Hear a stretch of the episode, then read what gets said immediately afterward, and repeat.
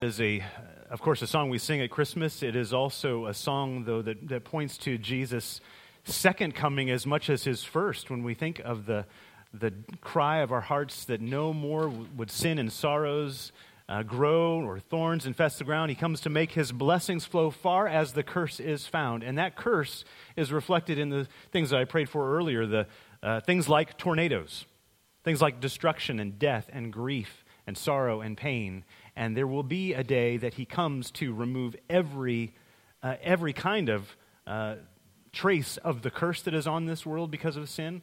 But he had to come first to pay the price for our salvation that we could be forgiven. But it's always in view to that great uh, glory of his forever reign. Uh, well, hope you will join me this morning as we continue through Matthew uh, chapter 2. Actually, we're beginning uh, Matthew chapter 2 this morning. We've been working our way through Matthew's uh, telling of the Christmas story. Matthew chapter 2, verses 1 through 12 will be our text today as we continue in our Advent series uh, The King of Kings, Salvation Brings. Katie ha- has a cousin uh, who, with her husband, served for many years as missionaries in Lebanon. They're no longer in that country, but they uh, still work from, with uh, people from that region. And once, when he, uh, he, was in the process of learning Arabic, uh, his tutor, who was Muslim naturally, asked him a surprising question Why do you worship the Christmas tree? Now, that was a surprising question, as a, you, uh, or note there. Um, this, this missionary, though, responded wisely with a question Well, why do you think we worship the tree? And this Lebanese man said, Well, you know, you, you decorate it, you put gifts under it, you eat and, and uh, celebrate around it. We just thought that was a form of, of worship. Now, as, if you go to another country, you know different cultures often misunderstand one another, but, but that one was a, a real shocker. He didn't see that one coming. And I'm going to assume this morning that you folks are not uh, worshiping uh, at the Christmas tree. And it, while it might be worthwhile to understand more of the background and the history behind some of our traditions, what, what was the meaning? What was the symbolism in, in all of that? Why do we bring a tree into the house and light it? Um, even more important then learning some of that history and tradition is to get clear on who or, well, who it is that we do worship at Christmas. Uh, today's episode, if you will, in the original Christmas story is about worship, and surprisingly, it's about worship that comes from foreigners. People who you wouldn't expect to know much at all about the God of the Bible, uh, and probably, likely had some things very wrong about who he was and what he came for. But they had found the Messiah that God had sent, and they did not miss their opportunity to bow before the king. So we're looking at the story of the journey of the wise men, and it could very well be a guide for you in your journey today. So I would invite you to follow along as I read Matthew 2, verses 1 through 12. Now, after Jesus was born in Bethlehem of Judea in the days of Herod the king, behold, wise men from the east came to Jerusalem, saying, Where is he who has been born king of the Jews? For we saw his star when it rose and have come to worship him. When Herod the king heard this, he was troubled, and all Jerusalem with him. And assembling all the chief priests and scribes of the people, he inquired of them where the Christ was to be born. They told him, in Bethlehem of Judea, for so it is written by the prophet. And you, O Bethlehem, in the land of Judah, are by no means least among the rulers of Judah, for from you shall come a ruler who will shepherd my people Israel. Then Herod summoned the wise men secretly and ascertained from them what time the star had appeared. And he sent them to Bethlehem, saying, Go and search diligently for the child, and when you have found him, bring me word that I too may come and worship him. After listening to the king, they went on their way, and behold, the star that they had seen when it rose went before them until it came to rest over the place where the child was. When they saw the star, they rejoiced exceedingly with great joy. And going into the house, they saw the child with Mary, his mother, and they fell down and worshipped him. Then, opening their treasures, they offered him gifts gold and frankincense and myrrh. And being warned in a dream not to return to Herod, they departed to their own country by another way. This is God's word, and here is our theme for this morning. The king born in Bethlehem deserves the world's worship and yours. The king born in Bethlehem deserves the world's worship and yours. We'll see this in the varied response of different people in this story, but if we're really paying attention to this book and what it's trying to tell us, what it's trying to draw from us, uh, our response matters too. So, part one Where is the king? Uh, to find the promised Messiah, look beyond the signs to the scriptures. Most of us are, are very familiar with the Christmas story as told by Luke, uh, famously uh, recited by Linus uh, in the Charlie Brown Christmas special. Maybe you're more familiar with that than the Bible. I don't know the, who we have out here today. Um, it, the, that story, of course, includes the, the night of Jesus' birth and with the shepherds and the, the angels and, and all that story we're, that we're very familiar with. Uh, Matthew doesn't tell us about any of that he barely mentions Jesus' birthday at all. I mean, we, last week we saw Joseph uh, coming to grips with what the angel told him that the child Mary was carrying was a miracle baby, and then just ends briefly. You can see there if you have your Bible open. He, he just the child was born, and they called his name Jesus. Uh, this chapter then begins sometime later, verse 1 after Jesus was born. So, this is where I'm obliged to tell you. So, no, the wise men were not there at the manger with the shepherds. Our nativity scenes are a bit of a collage.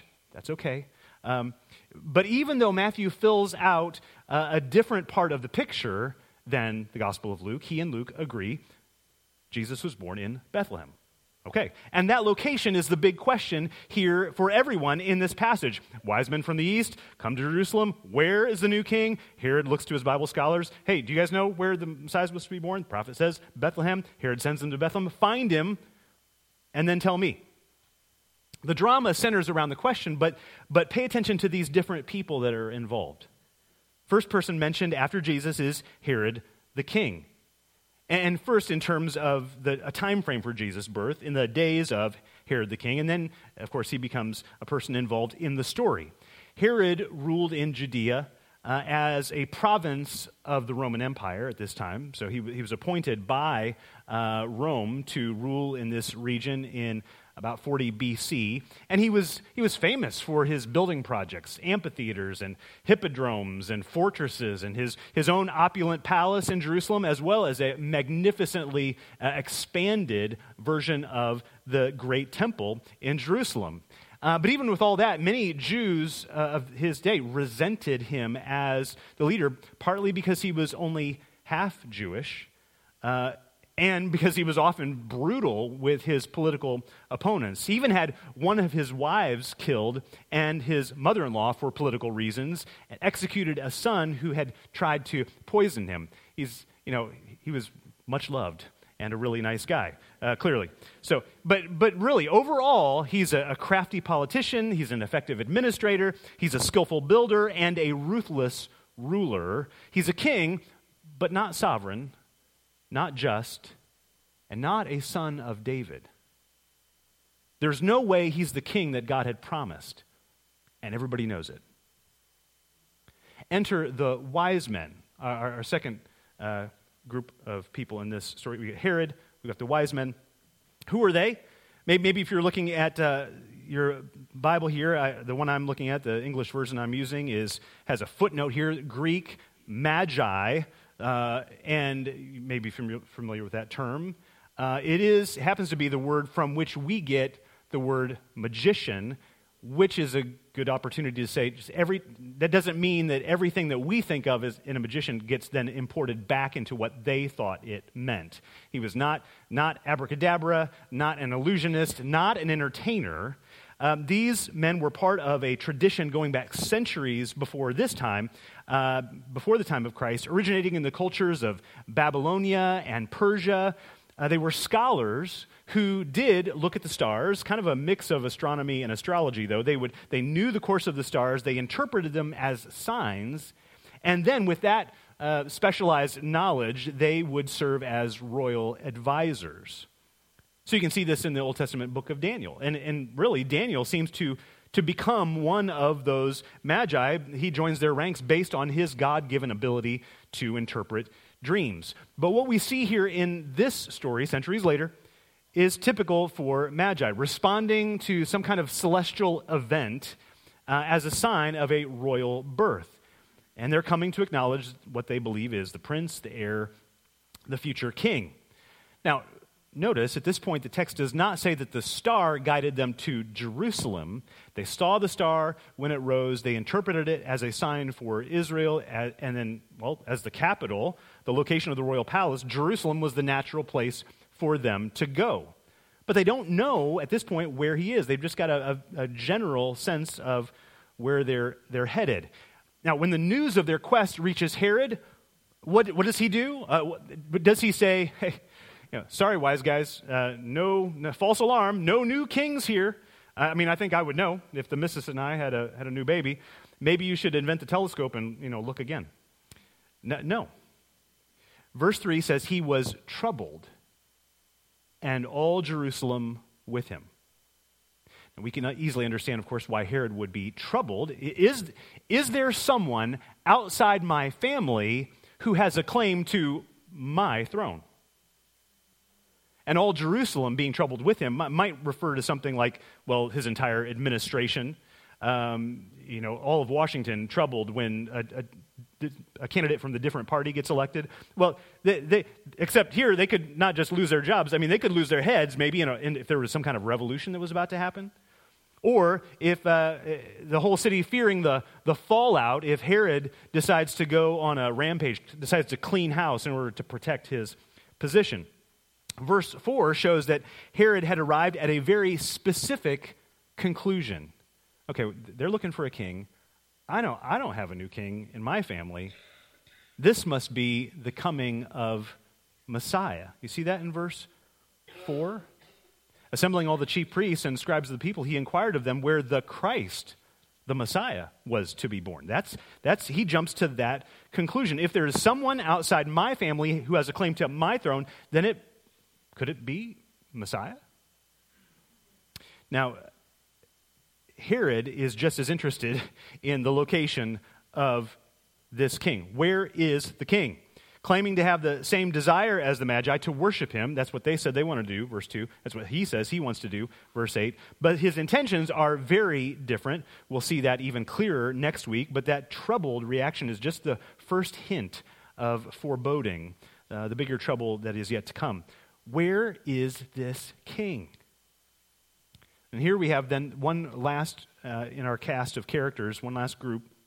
And they become an interesting counterpart to the, these foreign visitors because uh, the, these, the, the chief priests and scribes that, that uh, Herod assembles, these are the scholarly class of Judah. Herod's royal advisors. They, and they don't, but they don't look at the stars, they look at the scriptures. They, they know the answer to the question, where is the Christ to be born? They know the answer. They can, they can cite chapter and verse. Apparently, with, you know, this is easy, right? Uh, Micah 5 2 is what they quote there. Bethlehem, the hometown of Israel's great King David, will be the birthplace of David's greater son, the long awaited, promised king, the anointed one. So, we're following the story. Now we have the answer to the big question that opens the story. Where is the king? Bethlehem. But, but before we, we look at what they did with this information, consider a, just a moment more how they arrived at this truth. How do they understand where, how did they find the king?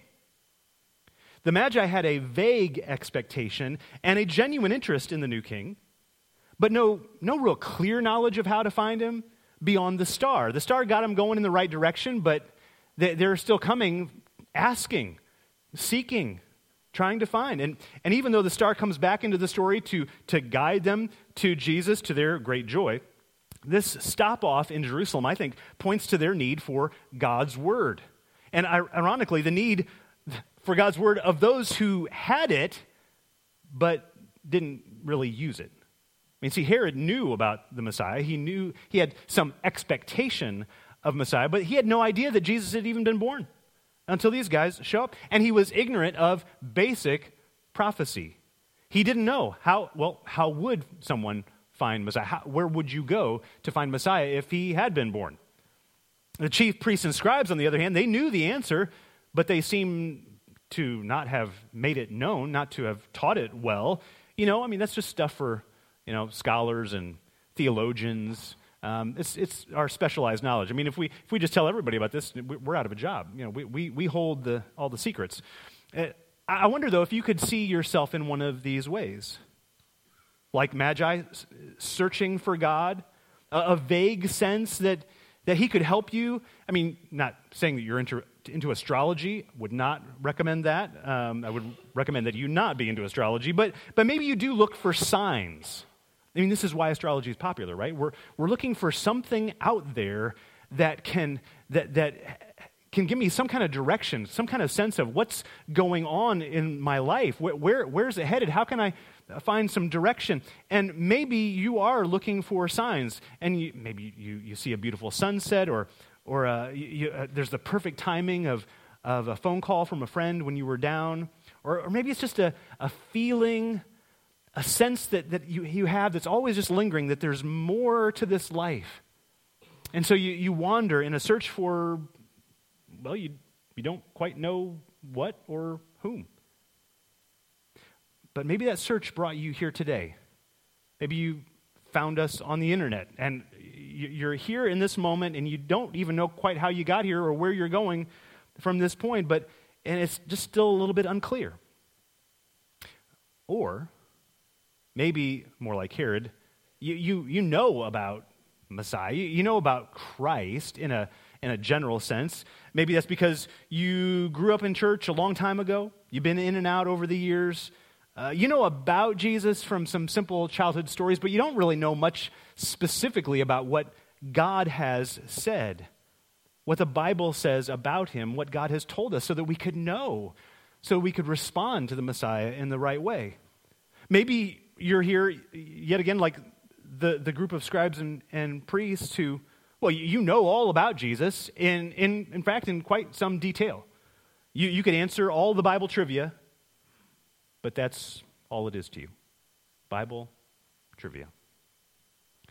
It is possible for God to lead you to himself through signs. That's possible. I believe that. Hints in creation, uh, the beauty that is all around us. Psalm 19 says, The heavens declare the glory of God. And that was certainly true for these magi. Or maybe God is using the pain or the ache that you feel right now to to send you on a search for help, for healing, for wholeness, for Him. Your journey to Jesus can begin that way, but this is an important next step.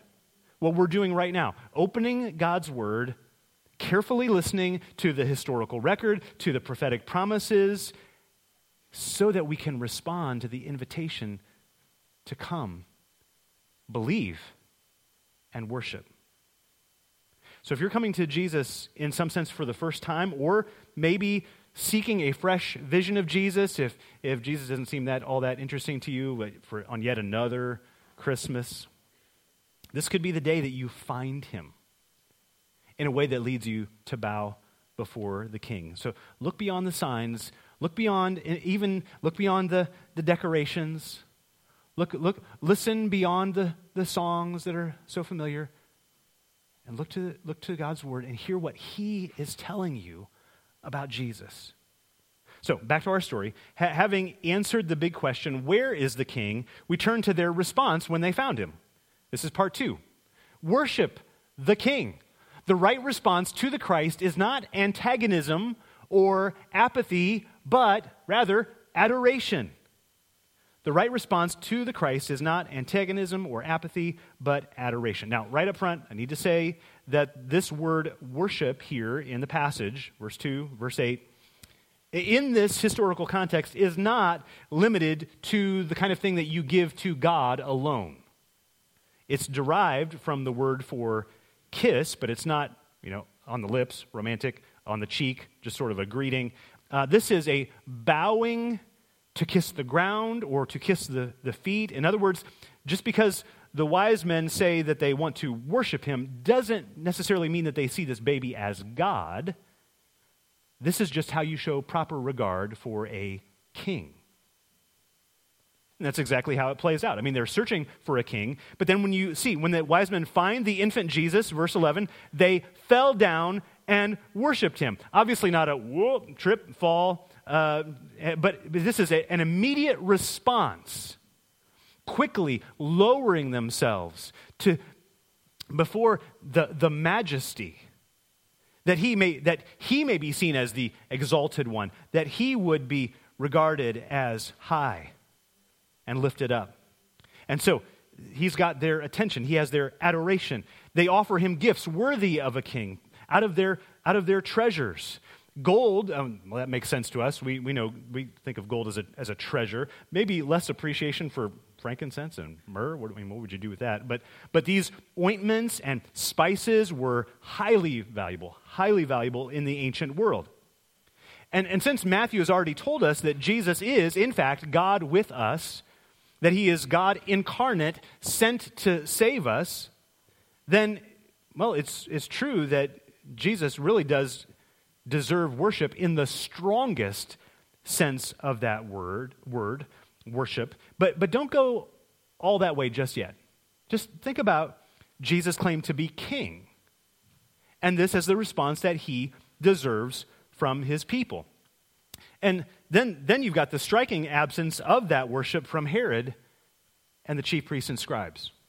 The wise men, worship. Herod and scribes, no.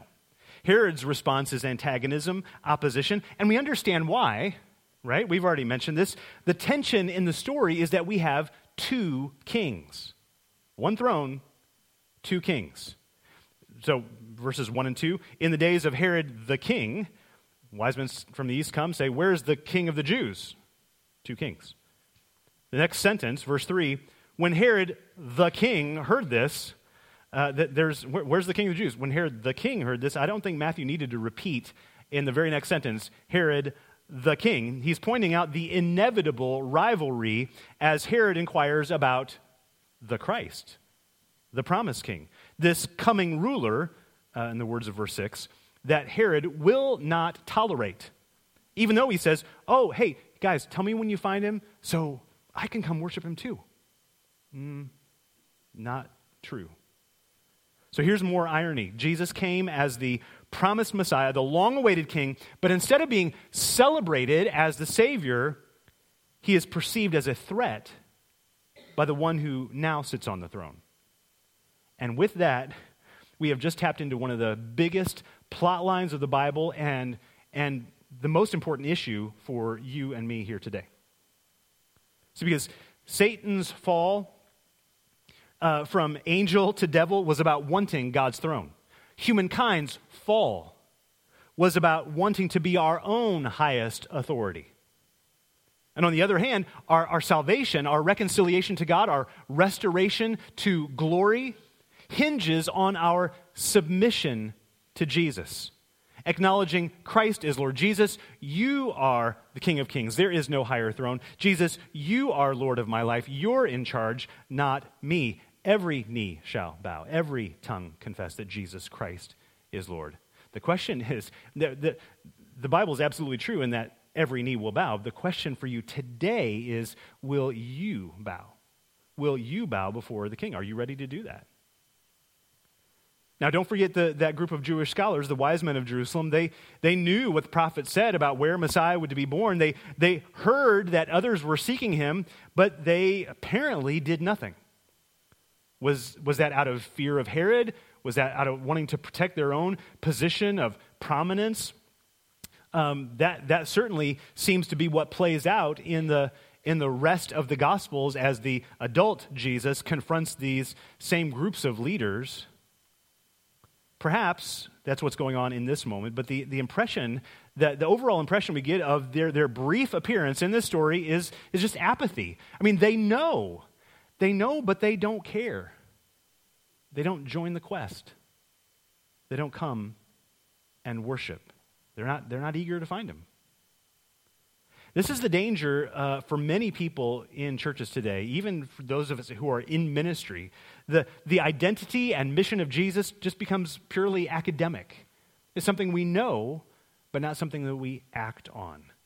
I mean, we've never stopped believing that it's true Uh, we value correct theology. We, we're confident that we're right, and we feel pretty good about that, you know. But, it, but, but knowing Jesus, worshiping Jesus is not, is not personal, it's not passionate, it, it's not a part of our, our, our quest in life. True worship involves not only submission, but adoration, a bow, and a kiss. We know it's possible to bow before an authority, before a leader, before a ruler. It's possible to bow before someone in authority, even maybe just a boss, before someone you don't really like. You, you, can, you can bow with gritted teeth and just, you know, put up with it. You can, that, but that's not worship. That's not serving with love and with joy. You can tolerate someone in authority you don't particularly like. You can, you can do your best to just live your own life without any regard for the governor, the president, or whomever that you, you don't care for.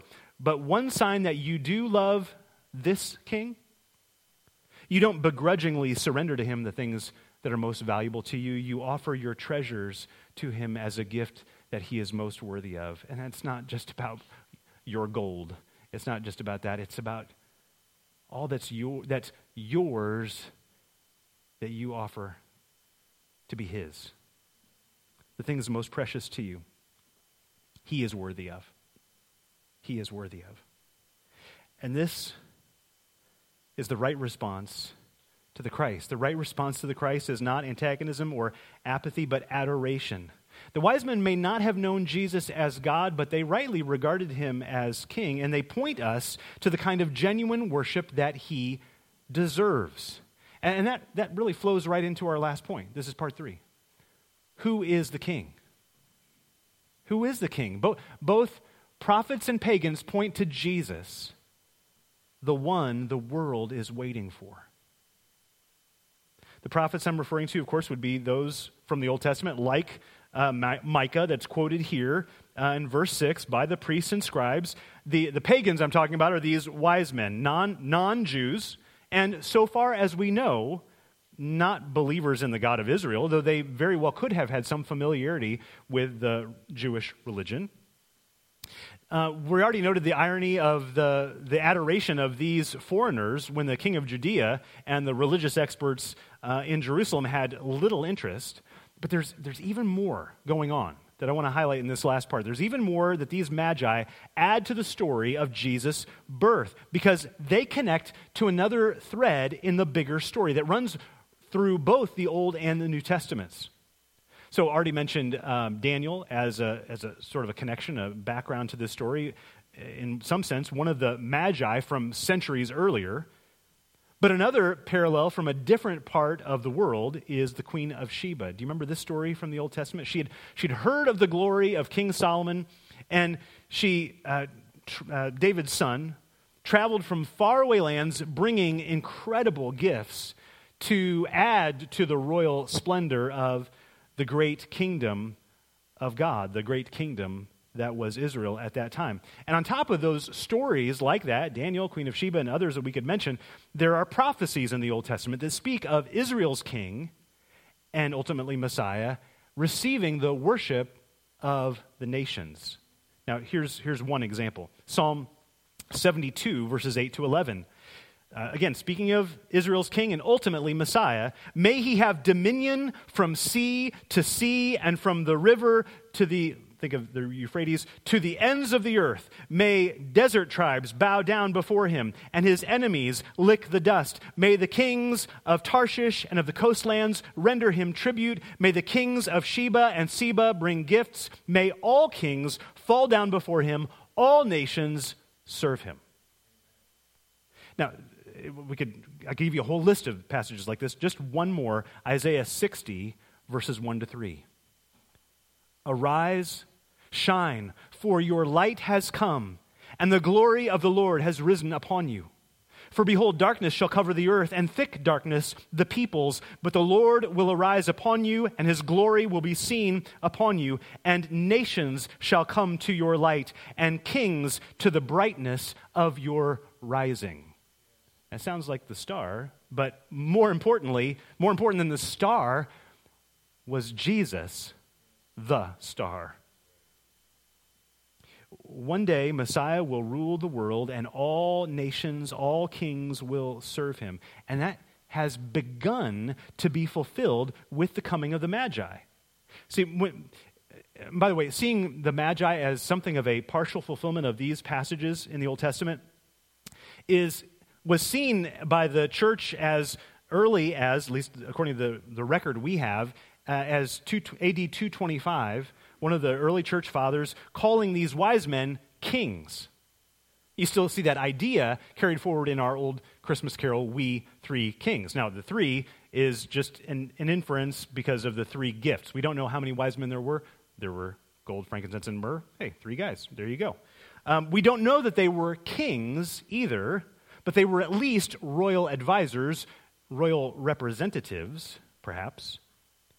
But God's plan for Messiah seems to be coming about. May all kings fall down before him, all nations serve him. And beyond the Old Testament expectation of foreign royalty coming to Messiah, the thread, that thread of Gentiles coming to Jesus is right here in Matthew. I mean, it starts here, but then it goes on. The, the Magi are just first of many examples in this book. Here's another from chapter 8 when, when a Roman centurion comes to Jesus asking him, Jesus, would you please heal my servant who is a, a, about to die? And Jesus says, Truly, I tell you, with no one in Israel have I found such faith. I tell you, many will come from east and from west and recline at table with Abraham, Isaac, and Jacob in the kingdom of heaven. And folks, that's not kicking Jews out. That's welcoming Gentiles in to a seat at the table with the Jewish Messiah, with Israel's Savior. And now, now you, you could keep going through Matthew and see in chapter 10 where he says uh, to his 12 disciples, Go nowhere among the Gentiles, enter no town of the Samaritans, but go rather to the lost sheep of the house of Israel and proclaim as you go, saying, The kingdom of heaven is at hand. But what do we see at the end of Matthew's gospel? The, the bookend to this story all authority in heaven and on earth has been given to me. Therefore, go and make disciples of all nations. All nations. So the story of Jesus began with a surprising, uh, a surprising story of unexpected visitors from foreign lands who are seeking Israel's king. Matthew's gospel ends with, with Jesus sending out, sending out his followers from Israel to make more disciples to follow him from all over the world. This Messiah who came from tiny Bethlehem of Judah, who came to shepherd his people Israel, will one day rule the world. And that's that he is, his kingdom is advancing even now. It's a, a, a sign, in one sense, of his kingdom advancing is us being here today, lifting up the name of Israel's Savior and the, the Savior of the world, the promised one. It's quite a story. It doesn't end until it reaches you. This, the, the nations coming to Jesus, that's kind of an abstract idea. Like, yeah, something international, an international movement of whatever. Like, okay, that's, that might be interesting, but what about you? Uh, it's, this, is, this is, should get us over the hump of like, well, is this story just about ancient Israel and politics and religion? No, it's about something that started there and by God's purpose and plan has spread and moved and traveled until, yes, it has reached here and it's still moving. And the, the issue is if it's reached you today, what are you going to do with it? You, the information where is, where is the king of the Jews? We're, we're, going, we're going to worship him. And do we, uh, like, oh, do we put our guard up? Like, uh, uh I, I, I'm not, I'm not on, on board with that. Or do we like, yeah, yeah, I know, I've heard that story. It's Jesus. We, we talk about this every year. Whatever. Or do we say, we got to go? We got to find him. And if you found him today, I pray that it would not be something that, that leaves you casual, leaves you unaffected. But in some way, we come again to Jesus, and again, we fall down. Not as some incident or accident, but quickly bowing before this king because he is God, because he is our Savior, because He is the one who has been a part of God's plan all along to bring His glory, His salvation to the ends of the earth. Question is will we bow before Him today? That's what, that's what we're trying to do, what we're trying to be as a church, as a community of believers, knowing, loving, serving, Christ as our King and Lord. We, we'd love to have you be a part of this family, not just, uh, yeah, I'll, I'll, join this community organization. No, we're, we're trying to be a people that are passionate about Jesus. We'd love to have you join with that same faith, with that same hope, and with that same joy as we go to Him and worship every day. Let's pray.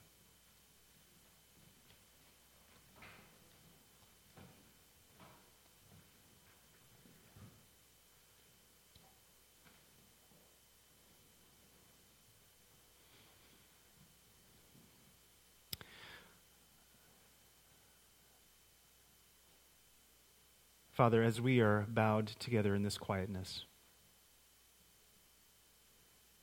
I'm praying on behalf of each one here. I'm asking that you would be at work.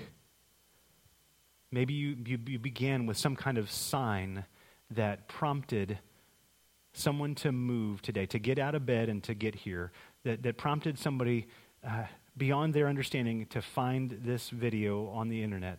We pray that that now, by your word, you would speak very clearly, very directly, and by your Spirit to move in us, to give us the hearts to believe, the hearts to trust, the hearts to receive, and the hearts to celebrate. God, would you do that? I pray that we would continue in the joy of worshiping our Savior, the King that you sent for us. And while we live in this world that is, in so many ways, uh, still resisting your authority, we pray that we would see your kingdom grow and extend and move among us and within us for the glory of your name. And we pray this in the name of our King, Jesus. Amen.